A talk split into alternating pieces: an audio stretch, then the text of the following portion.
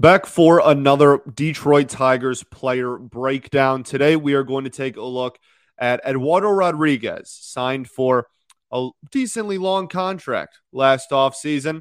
Plans to be around for a while, it sounds like, and had a very, not interesting, but a, a heck of a season this year in the Motor City. So, we're going to talk about his 2022 and talk about his future today on Locked On Tigers. You are Locked On Tigers, your daily Detroit Tigers podcast. Part of the Locked On Podcast Network. Your team every day.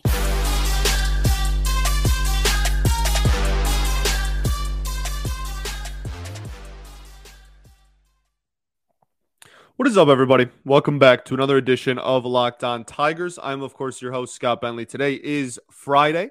October 21st, 2022. Happy Friday, everybody. Thank you for making Locked On Tigers your first listen every single day. We are free and available wherever you get your podcast, including YouTube. Today's episode is brought to you by Bet Online. Bet Online has you covered this season with more props, odds, and lines than ever before.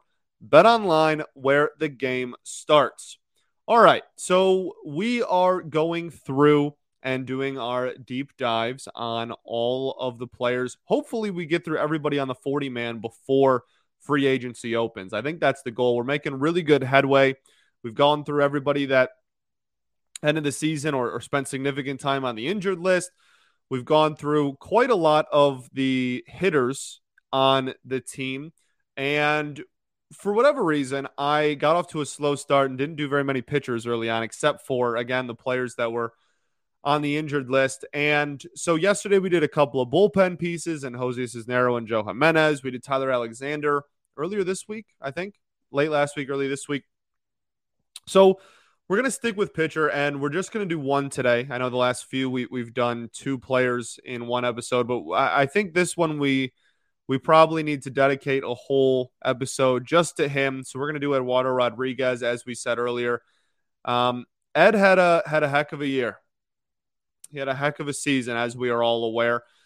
And I think there were some misconceptions about Eduardo Rodriguez just in general. Uh, nothing in his personal life. I'm not going down that rabbit hole, nor should you, nor should anybody. That's his business. Um, so, but just about the A, the type of player he is, B, the contract he got, and C, where he fits on this team going forward. I think that there was this like I said, misconception I think is the the right word, and I think it is the phrase I uh, the word that I want to use. I think that everybody saw him get what 77 over five and was like, oh my goodness, this is like the ace going forward. I don't think that that was ever supposed to be the plan. I, I certainly don't think it's the plan now. Like 15 AAV is definitely like that's that's legit for sure. Like that's that's legitimate money. But I think we kind of had the same situation happen when we talk about the talent level of these players and talking about raising the bar. Like, you know, I'm, a, I'm very much a broken record with that. I think it's a great point. Um, and I think that that we, we need to look at these players through a different lens of comparing them to the rest of the league when it comes to their talent level, not just – the rest of the Tigers organization because that has gotten us nowhere and, and we're still a, a bottom of the barrel team. I think we need to do the same thing with with with contracts, I guess, is my point. I, I think we need to do the same thing in the sense that when you look at the aces in baseball, right? Like the big money aces of playoff teams. Those dudes are not make don't have contracts that equate to 77 million dollars. And I'm not trying to make $77 million seem like not very much money. Obviously, that is life changing.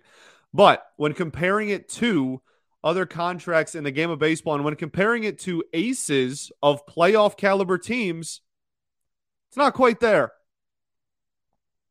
That that that's not that's not bona fide ace money, dog. And I think that a lot of people thought when he came in, they were like, oh, he was on the Red Sox. They were a playoff team. He has had a like finished sixth in Cy Young voting in 2019, I believe, and you know he has the biggest contract of any pitcher on this team. So therefore, he is the ace going forward. It's not quite how that works for a few reasons. One, we can go sign somebody in any other offseason for more money, and boom, then he's just not the highest paid pitcher anymore. For starters, that's the easy route. But also, baseball is weird in the sense that you you have to be you have to have six years of control before you can come become an unrestricted free agent. So Tarek Skubal, who was great in the first half of the year, I don't think anybody, especially by like the end of May, was like, oh man, like Erod is still the ace of this team. Like, no, everybody understood that and Erod had a four ERA this year. Like everybody freaked out about some of his performances and and, and whatnot. And yes, a four ERA is not an ace of a good team. I agree. I don't think he was ever supposed to be. And like Avila's gone now, so we never have to ask him that question, thank goodness. But like, I don't think that was ever the plan, and I certainly don't think it's the plan going forward. That is a that is money for a solid two, or even if if more of your pitchers hit prospect wise, then you make him a really high end three. But like the, you know, you look at the the career of Eduardo Rodriguez, you're talking about a dude who, for the most part, his ERA is either in the mid or high threes or the low fours from a season to season basis. 2021's weird. We'll talk about that.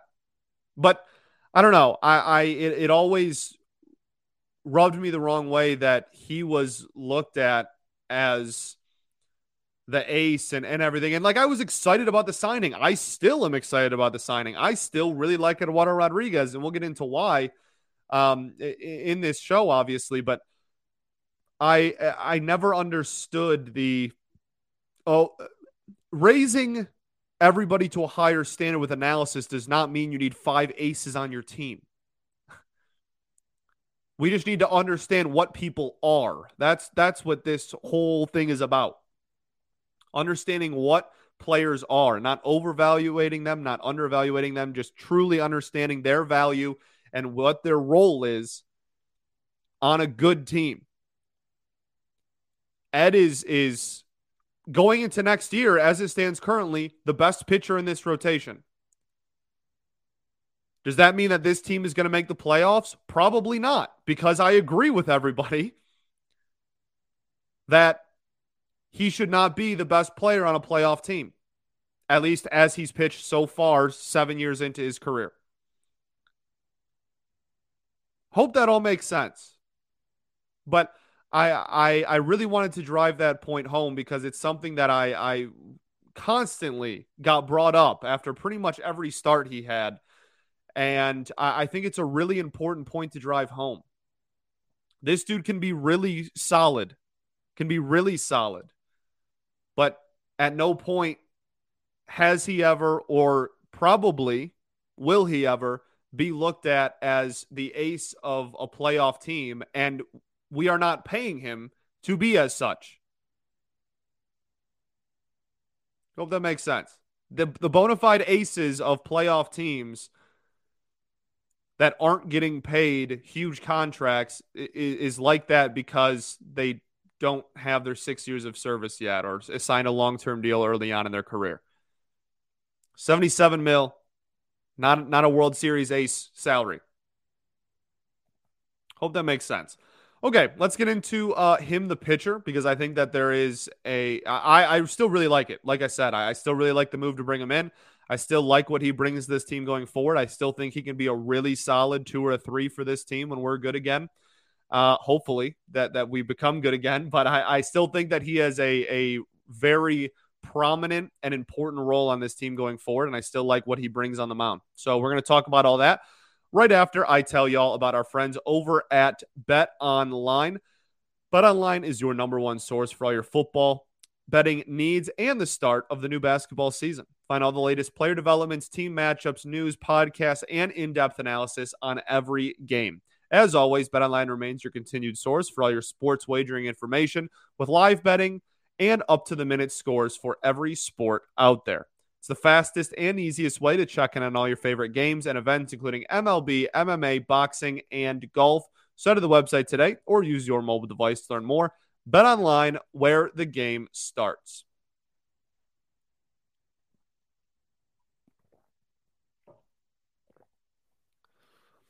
All right, everybody. Welcome back here, segment two of Locked on Tigers. Appreciate each and every one of y'all. Hopefully, the point I was trying to get across in the first segment made sense. Um, but when talking about Erod the pitcher, I like I said, still a big fan, still really like what he brings. There are again, I, I think some misconceptions about we signed him to a contract that was bigger than almost anyone else on the team. And that is because of two reasons. One, because we needed pitching, and because he is a pretty good pitcher. And B, because we were paying literally no one outside of Miguel Cabrera. So optically, it looked like we were giving this dude a, a cargo ship, you know, Gerrit Cole style contract, when in actuality, it's it's pretty spot on, I, I think, for what he's valued at uh, as far as you know the the years leading up to his first year in Detroit. So I I think that also a lot of people think, okay, he's going to be the best pitcher on the team. Can't wait to see him strike out 15 dudes a game. Haha. Well, it's not the type of pitcher he is. Never has been. Never will be. So I think that that was kind of a misconception too. Um, now, admittedly, this season his strikeout numbers were lower than normal, and I believe the lowest since his rookie year.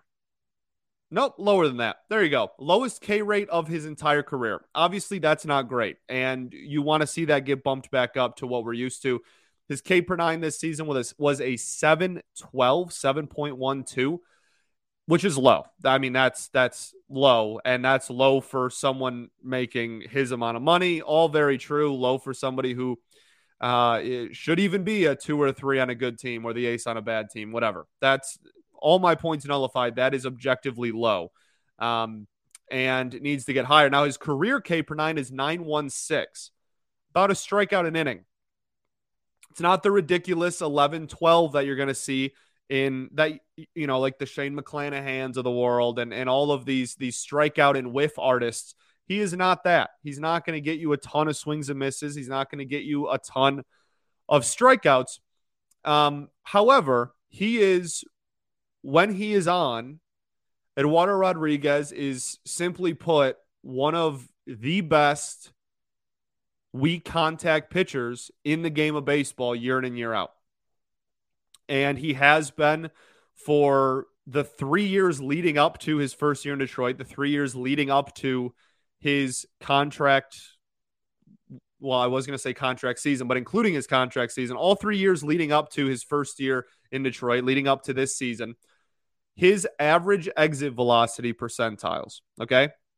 So he didn't pitch in 2020 due to like a really scary health concern. He got COVID and had some heart problems, and it was actually really scary. So I'm glad that he's doing okay and able to pitch and everything because there was a while there where, where people were legitimately scared uh, about Ed. So when looking back, okay, 2019 average exit velocity 96th percentile, top 5% of the league in pitcher average exit velocity. It was like in the mid 80s.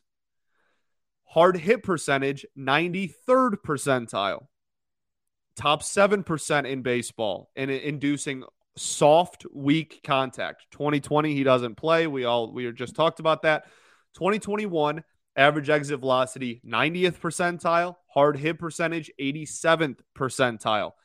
Now, the big difference between those two seasons and this one, aside from the fact that his average exit velocity was in the 73rd percentile this year and his hard hit percentage was in the 66th percentile this year, just step backs objectively. Um, but the strikeout numbers, again, plummeted. Whiff percentage, fourth percentile, K percentage, 21st percentile, bottom fifth of the league. Whereas in 2021, he was inducing all that soft contact. He was 51st percentile in whiff percentage, and 76th in K percentage. 2019, 61st in K percentage, 64th in whiff percentage. Um, 2021 also 70th percentile in walk percentage. So not really beating himself a ton either. Just really good at pounding the strike zone and getting soft contact. And I think that that pitcher in Comerica Park has the potential to be really, really good and put up some career years. I still stand by that. I still believe it. I don't look at whatever, what 90, 100 innings in 2022 and just completely dismiss all the years before that. He was literally sixth in Cy Young voting in 2019.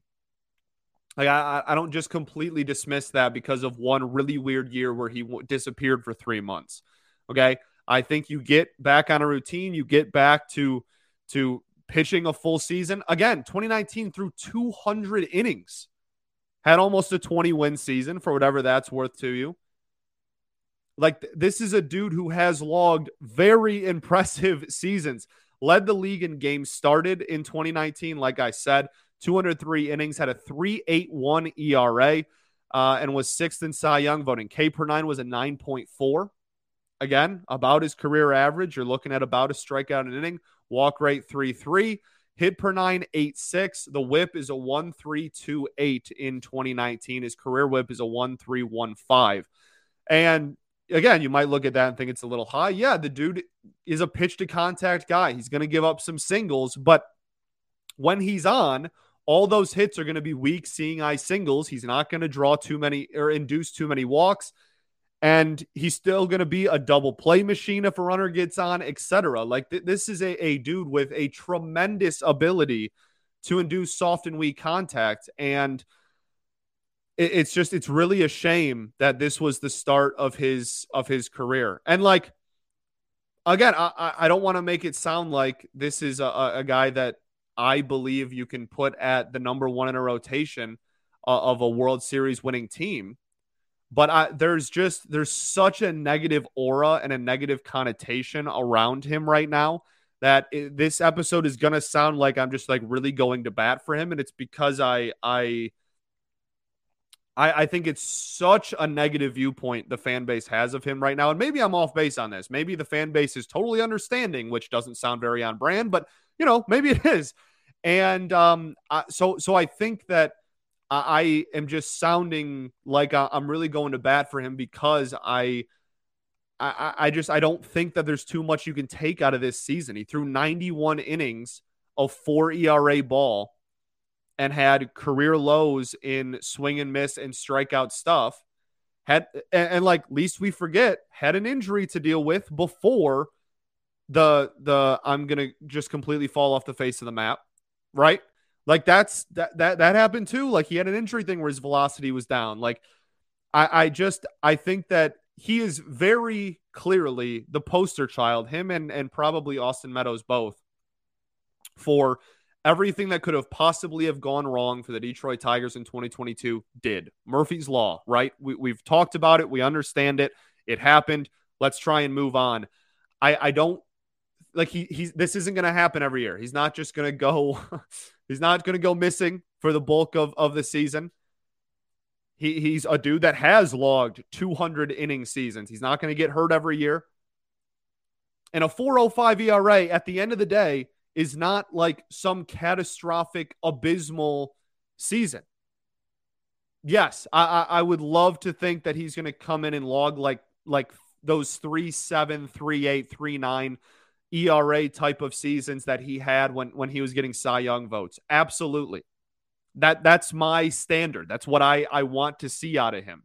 And if he pitched 190 innings a four ERA ball and had a career low in K percentage and and was walking a ton of players and all that, this would be a much different conversation.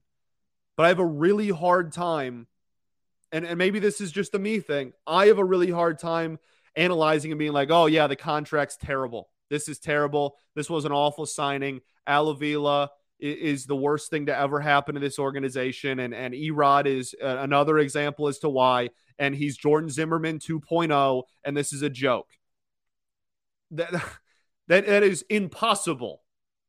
Impossible to say any of those things after one season in which personal issues took him away for half the year. It's impossible. And I and I wholeheartedly stand by that. So yes, there is always a possibility with every contract you sign any free agent to that he might end up not living up to that deal. And that possibility certainly still remains with Erod. I'm not saying that's a guaranteed hit after this season either, because that's also impossible. I'm saying you can take nothing. It's like he didn't play this year. You can take nothing out of this. Okay. I, I, I, it's a, it's a dang. Um, I had to censor myself there. It's a dang shame because I really like him as a pitcher. I, I think he's a cool dude. He did a lot of really cool stuff in Boston. And I and I really would love for him to go out there and and, and just really prove why we brought him in and really utilize his situation because again Fenway is a hitter's park. And it's one of the reasons that his numbers in 2021 look so inflated. Right? His numbers in 2021 this is crazy to me okay he had a 4.74 ERA in 157 innings. You hear that, you you you squirm, right? You're like, "Oh my goodness!" In a contract year, we gave that dude 15 mil AAV. I'm sure I'll get some comments about it. Absolutely true, objectively, that did happen. But his FIP, right? We talk about those stats that try to take out things you can't control, have some ballpark factor in them as well. FIP, XFIP, SIERA, ballpark factor uh, looking at how hard the ball is hit, how much BABIP bad luck he had. BABIP is usually around 300, but the last couple of years for baseball, Major League Baseball, it's been about 290. Um, so you look at, at at at all of those factors and all those external factors that you can't control. We've had prospects in the Tigers organization on this show, pitching prospects, come on here and tell me and tell the world that the lower level of the minors, the development people within the Tigers organization, don't even use ERA anymore. They don't even care. They only use stats like FIP and, and XFIP and SIERA because that is what pitchers actually can control. And his FIP ERA, his FIP was 332 the year that he had a 474 ERA. His career FIP is 389. I, I just I I I promise this dude is good. And it just, it, it's really frustrating to me as someone who really vocalized how much they liked the signing to have to try and break down this season of all seasons because I, I think it's impossible. We'll talk about his future with the team more uh, and, and talk about starting pitchers in general, just where he fits in going forward, even though we've kind of made that abundantly clear right after this.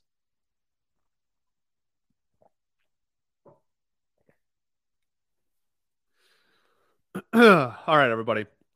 Welcome back here. Segment three, third and final segment of Locked On Tigers.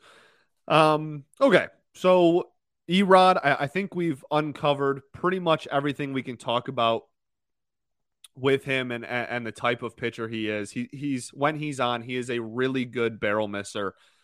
Um, and I I still wholeheartedly believe that that's in there. Um, th- there is some stuff to take out of this season. The cutter graded out pretty well. That's been his really good pitch historically of, of missing barrels, right? And his chase rate this season was like weirdly pretty solid. Above 50% of that one, 56 percentile in chase rate. One of the better uh, trying to get you to chase out of the strike zone players in the game. Now, you're not going to miss the bat, but if you get him to chase, weak contact, ground balls, we know the drill. And I, I, think it's so valuable having the ability to get a ground ball whenever you want. He had a season where like he had a darn near 50% ground ball percentage. like, I, I mean, he, he, like, I, I, hmm. It's very frustrating. This is a very frustrating episode for me um, because I, I, I don't want to make it completely sound like this is some like, oh, you're gonna find out this year that he has like a two four ERA and is striking out everybody and whatnot. But like when, when you accept him for for the type of pitcher he is and accept him for the actual contract we gave him, I, like this this should be a great signing. It should. Again, Comerica Park is the definition of a huge pitcher's park, and this is a pitch to weak contact guy. This should be the prototype that that for a, a successful pitcher in Comerica Park. a lot of playoff experience, a lot of good, like solid playoff performances. Like he he oh he he should be. And again, I'm I'm not trying to come on here and say that oh this is a guaranteed like he, he's going to be fantastic. No, again, every free agent you bring in has the chance to not live up to expectations. But I still think it's absolutely ridiculous to look at 91 innings this year and all of the off the field stuff that he was dealing with and just go there is no chance that this dude has eh, has a, any chance of being solid for this team over the next 4 years when he's under contract. I still like him a lot. And I think he he still fits the Scott Harris philosophy. Um, not going to get those strike swinging miss style, but if he gets the walk rate down to what we're somewhat used to in his career and um, walk walk a little bit less, it was only a little higher than than what we're used to league league career wise for Erod, but if he can just lower those walk numbers back to to his career numbers and um, pound the strike zone and and whatnot, I, I still think that this dude can be a valuable pitcher for this team. He's going to be frustrating at times. Absolutely. I'm not telling you that's not coming because he's a pitch to contact guy and pitch to contact pitchers don't. But this is not like I'm not selling you Michael Pineda. I'm not selling you Jose Ureña. Like when those guys came in and we were like, oh, they're pitch to contact. Maybe they won't have a five ERA this year. Like, no. this dude is elite at it. Again, top 5% in baseball at it. Okay. I already know that I'm going to get a lot of angry people. It's impossible to talk about his season without talking about the him falling off the face of the planet there. I hope he got everything that he was dealing with dealt with. Uh, I hope that he's in a better state of mind. Um, I, I really, truly do look forward to the season that he is going to have for the Detroit Tigers in 2023. Letter grade incomplete, not doing it. it, it it's impossible. Um, if you made me give, I'd give it like a C, I guess. It's just like middle of the road. I don't really know. Sure, you showed up. Went well. Eh. You, you eventually showed up, and uh, and were like pretty average when when you were here. Had a couple of really good starts where you looked around and went, "This is why we brought this dude in," and then a couple of starts where you went, "Okay, you clearly don't have it." Velocity was all over the place from a start to start basis between the injury and then not pitching for three months. Um, I mean very hard to grade. Um, as far as his future on the team, he will certainly be back. This is the highest grade I'll probably give so far. Uh, this is like an 85. Yeah, 85. We'll give Erod an 85. Uh, I'll leave a 15% chance at Scott Harris just going supernova and trading literally everybody on the major league roster. But um, I, I I, I really think that he can still accomplish a lot of really cool things in Old English D. Um, okay. Eight, eight, 85%. Yeah, I like that. 85%. 85%. Um, I think that's all I got. Thanks for making Locked On Tigers your first listen every day. For your next listen, check out the Locked On MLB podcast. MLB expert Paul Francis Sullivan brings humor, passion, and his unique perspective on every team and the biggest stories from around the league. Follow the number one daily league wide podcast, Locked on MLB, on the Audacy app, YouTube, or wherever you get your podcast. All right. Um, I think that is it. I think we're done. Um, I, I know he's a he's a controversial player just because of of the contract and because of uh, I mean, he was an Avila signing. Any Avila signings are going to be inherently a little more controversial, but I still I, I, still have faith in him. And I still am very excited for what he can bring this team going forward. Um, I, I think you go out if we're talking about the future. That's the other thing I want to say. The future of the starting rotation. That is the the last point I wanted to make. Um, Tarek Skubal should be penciled in as one of your best two starting pitchers. Um, it's still the debate between we a we haven't seen enough innings out of Skubal yet, but b just a, a, debate within the fan base as well, just on what we've seen on whether Skubal can be a bona fide ace for this team. Like, is Tarek Skubal's ceiling really an ace of a World Series winning team of a playoff like deep playoff contending team? Yet to be seen, but certainly a debate to have um, when we uh, when when we have you know more time and we're not dedicating an episode to Eduardo Rodriguez. Uh, but that's certainly a debate. But I, I do think you can comfortably pencil him in as a top two, right? If he's not an ace, I, I genuinely believe that he's a really solid two for a deep playoff team or, or a championship contending team going forward, or at least that's his ceiling. Um, and I think that Erod should just be slated right below wherever Skubal is going forward. I, think that that's a that's a good move. Skubal, if he can stay healthy and continue getting better, he'll get more money than what Erod got you. So, like contract wise, it, it's your it's going to work out in that regard, and, and what you're expecting out of everybody based on what you're paying them. I, I, I still think that there is a a very clear path to this being a really effective rotation with Erod in it. So I, I think I think probably if we are winning a championship three, four, five years from now, and I'm not saying that's going to happen, but I'm just saying hypothetically, just bear with me. If we're playing in the World Series, our rotation is in the top two, it's player X and Tarik Skubal. And three is Erod. And I think that that's a good team. And it's been proven because he's made the playoff three times with legitimate starting pitching roles for the Boston Red Sox. He's literally done it thrice. So can't really say, oh, I don't see it. Well, Boston Red Sox have been a juggernaut for the last three years of uh, of of Erod's tenure with them, and uh, he he had pretty pretty decently prominent roles within them. So, all right, that is all I got for real this time.